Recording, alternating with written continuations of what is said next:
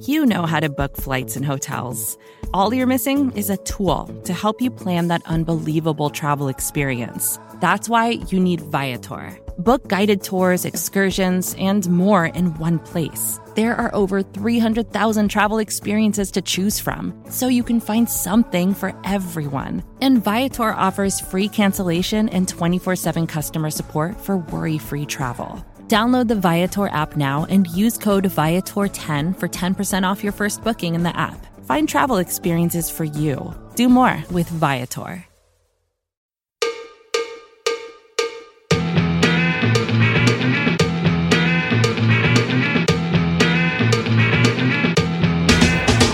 Start! You can call me Bruce. Bruce Nolan is standing by. Hey, Wacky Bruce! Coming to you from an undisclosed location, this is the Bruce Exclusive.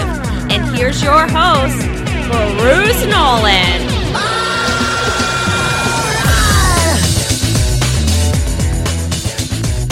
Ladies and gentlemen, boys and girls, children of all ages, welcome to another edition of the Bruce Exclusive, a Buffalo Rumblings podcast. I'm your host, Bruce Nolan. You can find me on Twitter and Instagram at Bruce Exclusive. Welcome back. Well, that was a heck of a way to end the year with a beatdown of a division rival. Even after a slow start, Josh Allen lights him up. Josh Allen gets pulled. Matt Barkley lights him up. The defense gets in on the action. The special teams get in on the action. That was a good time. That was one of the most relaxing games I've seen recently. And I know I just said that last week. But my stress level watching the Bills has been very low. A lot of people like those close games where you squeak one out at the end with a last minute field goal and the rush of emotion that comes from that. Man, I'm too old for this. Give me a absolute proper butt whooping by the Bills, not of the Bills, every single time. A nice, boring Super Bowl run. That's what I'd like to see. Just 38 to 9 all the way across the board. So I'm good with it. And so as we wrap up the year, we start to talk about how the regular season went for these Buffalo Bills before we turn the page and start looking at the Indianapolis Colts for this upcoming Saturday. And it occurred to me, and I mentioned it on Twitter, that this was the only time in recent memory that I can imagine a team having a MVP, coach of the year, executive of the year, and offensive player of the year candidate on their team in their organization simultaneously. I'm sure there's been a time where that's happened. I just can't recall. And the fact that I can't recall indicates how rare it is if it's happened before. I'm not saying that all of them are going to win those categories. I'm not saying all of them should win those categories. We will talk about that later. But the fact that they are spoken about Sean McDermott as coach of the year, Brandon Beane as executive of the year, Josh Allen as MVP, offensive player of the year, perhaps Stefon Diggs as offensive player of the year. The fact that we have an organization that has all of these things firing on all cylinders tells you that there's a reasonable chance that what we just saw over the last 17 weeks, 16 games for the Buffalo Bills is the greatest regular season in franchise history. There's a very reasonable argument to be made that it's the best regular season in franchise history. Now, in order for me to do that, I would have had to have gone through every single regular season previously in Buffalo Bills history. And I was a little bit pressed for time. So I decided not to make the entire pod about that. I'm just going to toss it out there as kind of an interesting talking point, and then I'm going to retreat from it instead of doing the typical deep dive that we always do into things like that. Because I've got some other things I want to say. And this pod may not be very long because it's been kind of a long week for me. So I'm going to go until I run out of gas and then I'm going to stop. So I think the thing was interesting going into the conversation of the Miami Dolphins game was do you play the starters and risk injury or do you try to win and get the two seed? Now, the Bills were able to sort of have their cake and too because they did win and they did have some bumps and bruises, but nothing that looks like it's really, really, really significant. And they were able to win and get the two seed. So they kind of were able to have their cake and eat it too. I was of the opinion that you rest your starters. That is my particular opinion when it comes to what the Bills should have done. And I, I think it was interesting because what I said during the game was I think that Sean McDermott initially wanted to play Josh Allen in part to get him the passing record, the Bills' single season passing yardage record. And then the longer he left him in, I thought maybe he's just letting Josh make a swing for MVP. And there were a couple of people in my mentions who said some things that inspired the main topic for this podcast today. What they said was, well, this team, or Josh Allen, isn't about individual stats or accolades. That's not how we do things. They don't care about that stuff. I want to talk a little bit about what it means to be part of a team. Sacrificing some of self is what's necessary to be part of a team.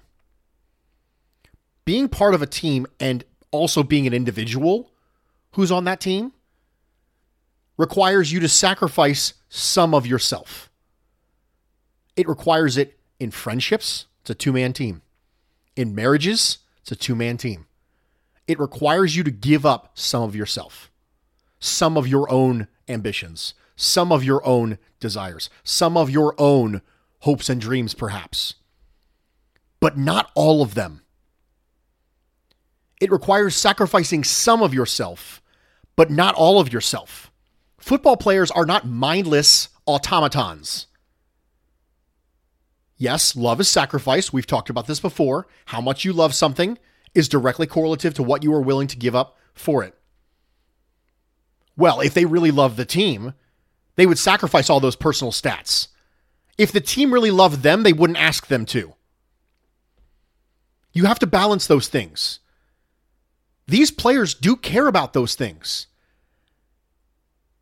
And if they care about those things and you ostensibly care about them as a leader of a team, then that should matter at least a little bit to you. I'm not saying you do everything at the altar of individuality because that's not what team is. But you don't bury your individuality when you become part of a team. You don't just dig a hole in your backyard, bury anything that identifies you as being a, an individual person, and slap on the team logo and shut up for the media. That's that's not who players are. You ask them as leaders. You ask them to give up some of themselves. To sacrifice some of their time and their energy and their effort and maybe a little bit of their own personal ambitions. Block selflessly downfield. But you don't ask them to give up everything. That receiver that we all love so much, Stefon Diggs, openly admitted that one of the reasons he wanted out of Minnesota was because he didn't think that their offensive philosophy was conducive to him having a good career. He said that. What, now that he's on the Bills, it just doesn't matter anymore? Players are supposed to strike a balance, but they still want to play. They still want to perform well. They still want to achieve those things. And you really can't ask them not to. You can ask them to sacrifice some of that in service of the team. And what you do is you add up the sum of all of that little ego that was sacrificed by 53 different players and a bunch of coaches and a bunch of front office people and scouts and custodians and administrative assistants and every other person in that organization, you add up the sum of all of that that they were willing to sacrifice, and you can make something with that. But that's how you build an organization. That's how you build a team. That's how you build structure. You don't say you walk in the door and you, as an individual person, and your hopes and your desires and your dreams, they no longer matter. Sorry. You're a bill now. You're not Stefon Diggs. You're a bill now. You're not Zach Moss. You're just a nameless automaton. That's not what this is about. So, yes, if Sean McDermott put Josh Allen in for that reason, he would never admit it. He'd say he's playing for the two seed, and that's okay. But when the University at Buffalo head coach took Jaret Patterson out when he was a few yards away from getting the all time rushing game record in NCAA history, we all threw a hissy fit. Why? Because we want players to achieve those things as long as those achievements are valued by us. And when they're not valued by us, we don't care. Might I make a suggestion? Might I suggest that part of leadership is caring about the individual aspirations and ambitions of the people underneath you? Maybe that's part of leadership. Maybe if I care about my employees' hopes and dreams, if I care about the things that they want to achieve, and I help them move toward that, then they'll help to move the organization in the direction that I want it to go. People follow individuals who show courage to make tough decisions. People follow people who are competent and know what they're doing. And people follow people who care about themselves, about the work. You show courage, you show competency, and you care. That's how you lead people. Otherwise, you're just an authority. You're not a leadership. There's no leadership involved. It's just authoritarianism. That's it. You're doing it out of fear of getting fired. There are two basic things that control human action fear of repercussion and inherent moral compass. If they're only doing it out of fear of repercussion, you're never going to get it done as well as if they're doing it because their morals tell them to do it. Because you, as a leader, care about them, you care about the things that they care about. Stefon, I know this matters to you. I'm going to try to do my best to get it for you. Josh, I know this matters to you. I'm going to try and do my best to get it for you. Listen, I may make a decision that you don't like, and we may not be able to get it, but I acknowledge that it's important to you, and I want you to achieve that. These players are individuals with their own individual hopes, dreams, ambitions. And we can ask them to sacrifice some of them. We can ask them to not be entirely about themselves and to give up some of that stuff in service of the team. But if you remove all of it, you're just removing all the things that make them great that striving for the next thing, that ambition, the thing that gets you up at 4 a.m. to work out with a torn ACL for nine months away from your team. You do that because you have individual pride. You do that because this is something you've strived for your entire life. Those are the things that make them great. Do I want them to take the edge off? Sure. Do I want to have an entire team full of people who only care about themselves? No, of course not. But one of the ways you foster good culture is understanding players and understanding that they care about those things too. Thankfully, I'm confident that Sean McDermott, Brandon Beane, and the members of this organization, as currently constructed, do.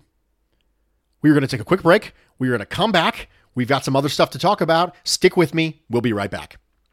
With threats to our nation waiting around every corner, adaptability is more important than ever. When conditions change without notice, quick strategic thinking is crucial. And with obstacles consistently impending, determination is essential in overcoming them. It's this willingness, decisiveness, and resilience that sets Marines apart. With our fighting spirit, we don't just fight battles, we win them. Marines are the constant our nation counts on to fight the unknown. And through adaptable problem solving, we do just that. Learn more at marines.com.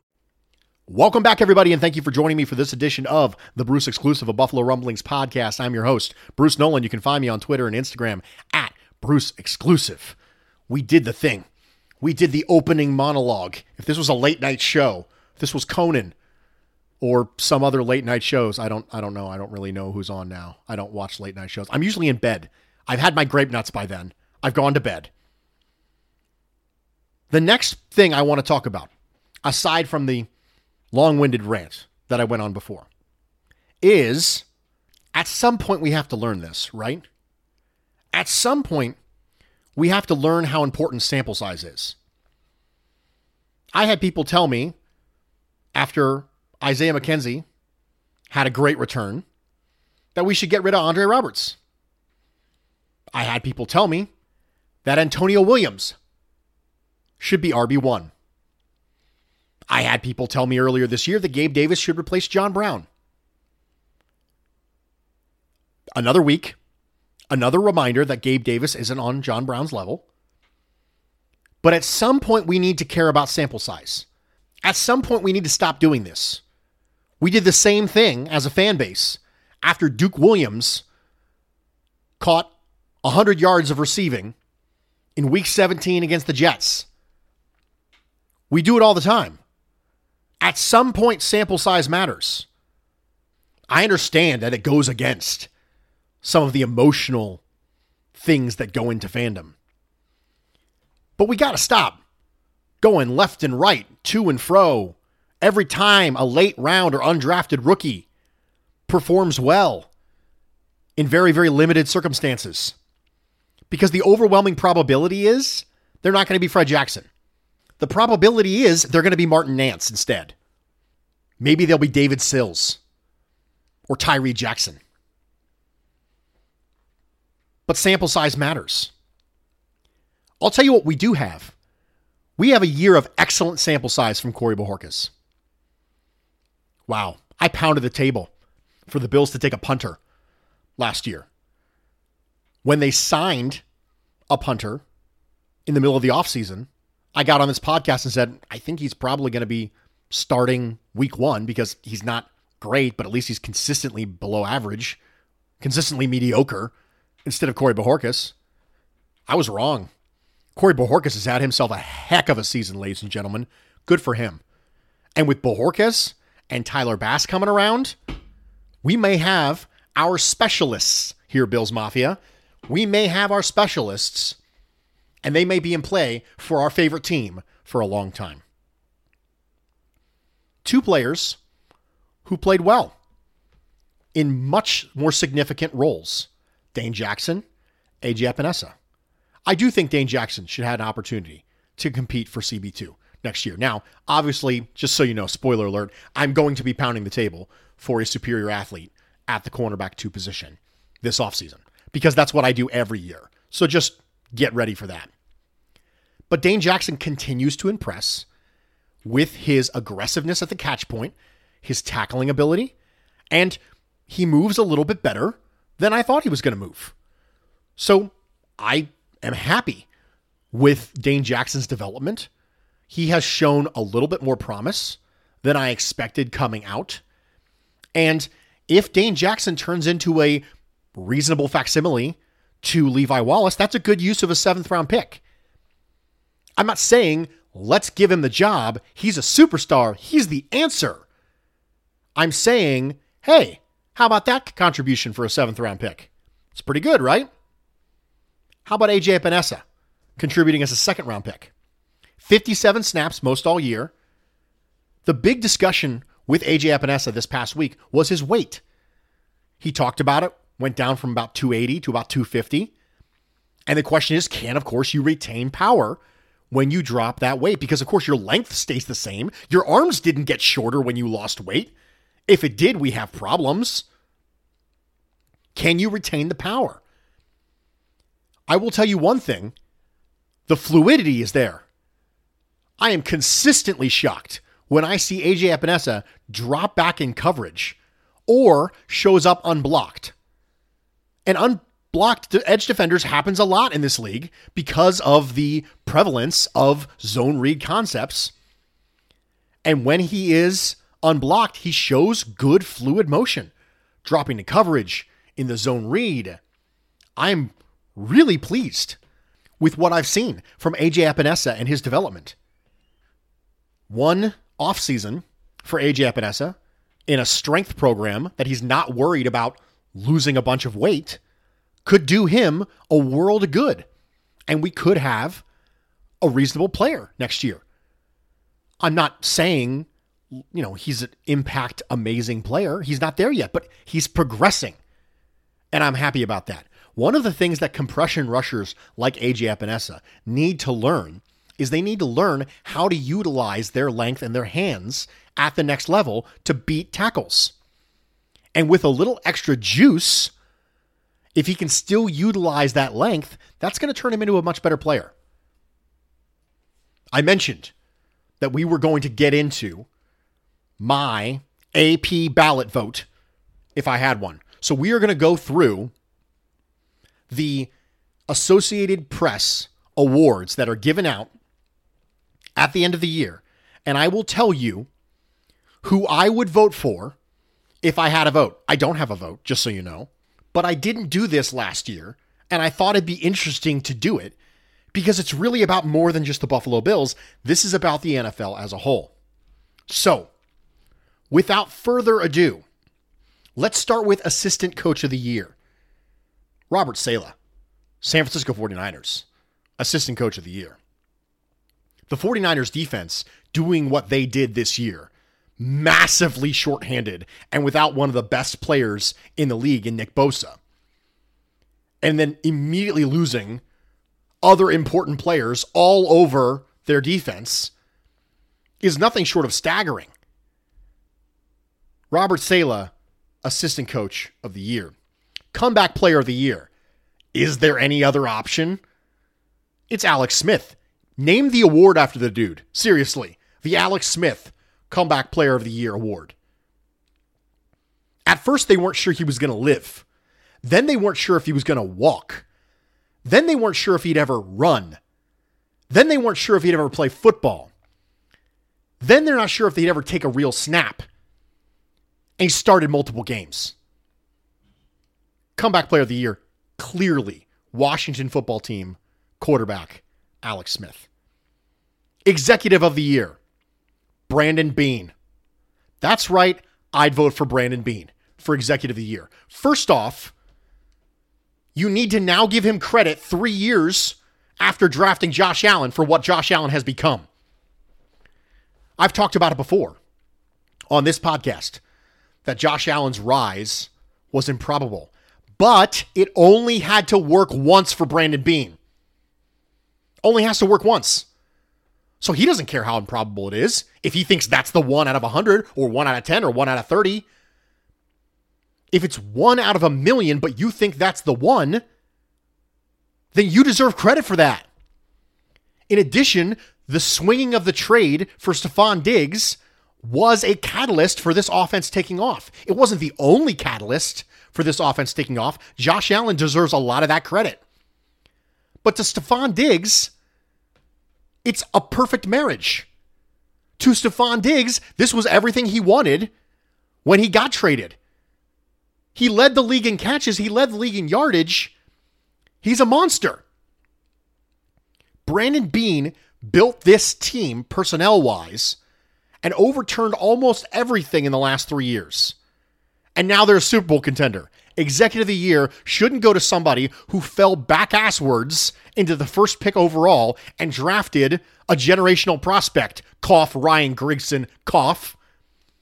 Instead, it should go to recognize the work that someone like Brandon Beane has done in order to build a Super Bowl contender from a franchise that hadn't been to the playoffs in 17 years. Executive of the Year, Brandon Beane. Coach of the Year, Kevin Stefanski. Yes, I know what you're saying. Well, Sean McDermott. The same reason Sean McDermott should have won it in 2017 is the same reason Kevin Stefanski should win it this year.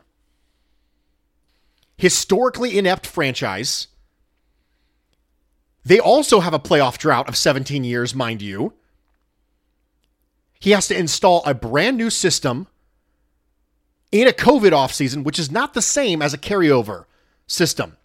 Yes, all the coaches struggled with COVID this offseason, but new coaches were hurt the worst.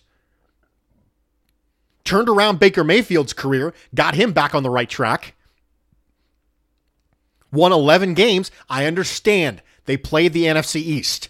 I understand that. I understand that the AFC North had somewhat more of a down year than historically they have. And they got a chance to beat up on the Bengals twice. I get that too. But if we're going to give Sean McDermott tons of credit for 2017, then we should give Kevin Stefanski credit for 2020. Kevin Stefanski is my coach of the year. Defensive rookie of the year, Chase Young, pretty obviously. He was the front runner from the moment his name was read off the card. One of the most dominant defensive ends to come out in the draft in recent memory. The Washington football team's defense is the reason why they're in the playoffs. In addition to that, the NFC East was historically bad. But they basically didn't have a quarterback who had reasonable play. And then when they finally got even a reasonable amount of quarterback play, they went four and one with Alex Smith. That's how bad their quarterback play was this year. Offensive rookie of the year, Justin Herbert. Could have been Justin Jefferson, but Justin Jefferson just filled the Stefon Diggs role in the Minnesota Vikings offense and did a really, really, really good job. And he's going to be a good player.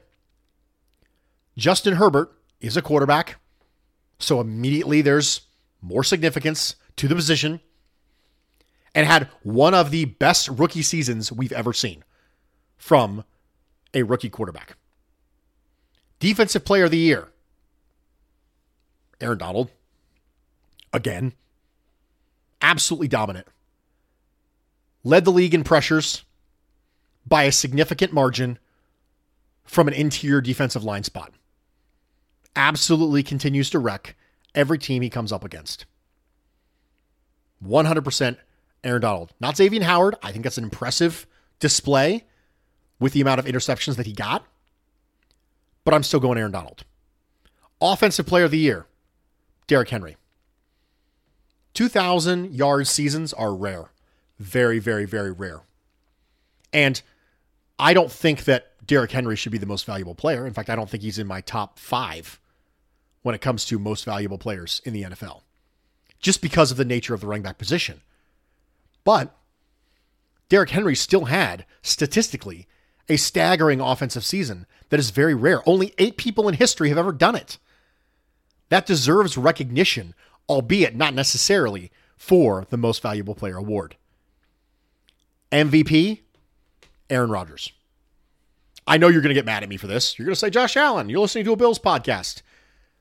The second best season of passer rating in history was done this year by Aaron Rodgers. And the only person who beat him was another Aaron Rodgers season. Aaron Rodgers now has the top two, the top two seasons of passer rating in NFL history. If you look at the top 12 passer rating seasons in NFL history, eight of those players, eight of those players won the MVP award. So it's it's a significant predictor. Aaron Rodgers, for those people who do not believe that wins are a quarterback stat, is making a case as one of the greatest quarterbacks of all time. With the dominance and how well he's playing. Josh Allen has had an unbelievable season. I think he's an MVP candidate, and I think he's worthy of being on that stage. But my vote would go to Aaron Rodgers. However, Josh Allen does get a nice consolation prize for me. And that is he gets a big old slice of plurality pie. Oh, you didn't think we were going to forget, did you? We're going to give some plurality pie out today.